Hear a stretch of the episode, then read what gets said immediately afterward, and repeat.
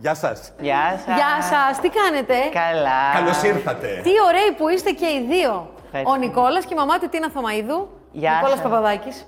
Αλλιώς Gingerbread Bay. Yes, it Bay, is. Από το Babe. Ναι, από το Babe. Ωραία. Αυτό που έκανες εδώ στο μάτι σου, πώς το έκανες; Ε, με eyeliner.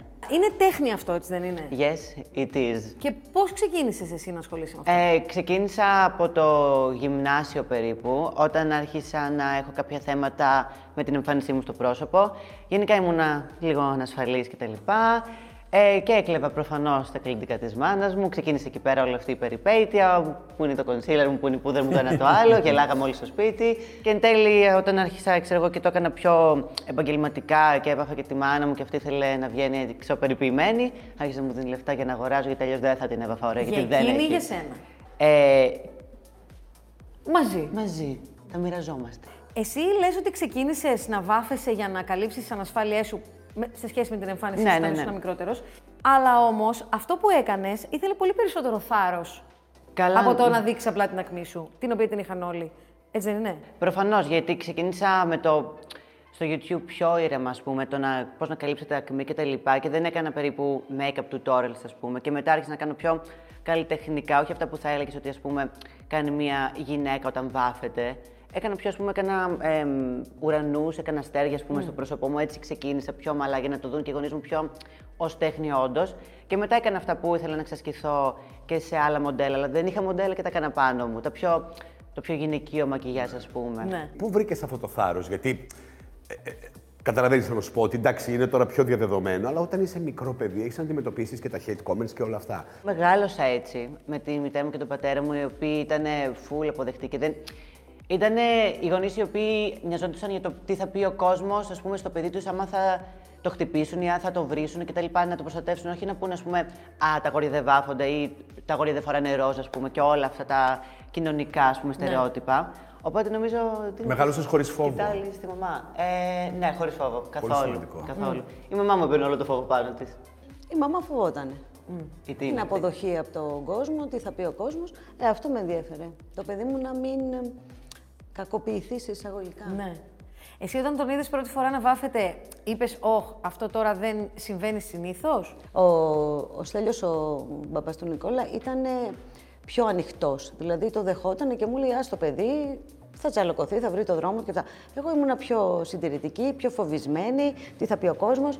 Ε, όταν ε, δυστυχώς έφυγε ο μπαμπάς του Νικόλα από τη ζωή, ε, το μόνο που ήθελα ήταν ε, να έχω τα παιδιά μου κοντά μου και να μην κάνω ένα λάθος και το χάσω. Γι' αυτό το αποδέχτηκα, γι' αυτό μπήκα στη ζωή αυτή, δηλαδή ε, στα βίντεο του έχω μπει μέσα ε, και περνάμε, διασκεδάζουμε, περνάμε καλά για να με νιώθει κοντά του και για να μην τον χάσω. Εσύ πώς δυνάμωσες; Από όλο αυτό που λέει η μαμά σου. πριν πεθάνει ο πατέρας μου. Γενικά κάναμε διάφορες συζητήσεις και για το κανάλι μου και γενικά για τη ζωή μου κτλ. Μου λέγε ότι πήγαινε και σε drag shows με τους φίλους του. Αυτό δεν το, δεν το ήξερα καν, ας πούμε. Δεν ήξερα καν ότι ο μπαμπάς μου ήξερε ότι υπάρχουν αυτά. Ήταν πολύ ανοιχτό μυαλός και γενικά με τη μόδα ήταν full μοντέρνος για την ηλικία του και με ενθάρρυνε στο οτιδήποτε θέλω να κάνω. Εσύ ήσουν τυχερός γιατί είχες υποστηρικτικούς γονείς. Αν δεν ήταν, τι θα έκανες, είχες σκεφτεί; Εάν δεν ήταν οι γονείς. Θα έκανες ένα βήμα πίσω; Δεν υπήρχε περίπτωση. Δεν θα στερήσω εγώ αυτά που θέλω από τον εαυτό μου μόνο και μόνο για να ζήσω την ζωή που θα ήθελαν οι γονείς μου. Εσύ λοιπόν πώς έφτασες σε αυτό το σημείο που λέει; Στην αρχή έχει φάει ένα bullying από τη Μανούλα. Λίγο. Ε, ναι. Μετά νιώσες; Ε, όχι. Ούτε εγώ. Όχι. Είναι φυσιολογική αντίδραση μιας μάνας προς το παιδί. Ότι στην αρχή δεν θα το δεχτεί αυτό. Είναι φυσιολογικό.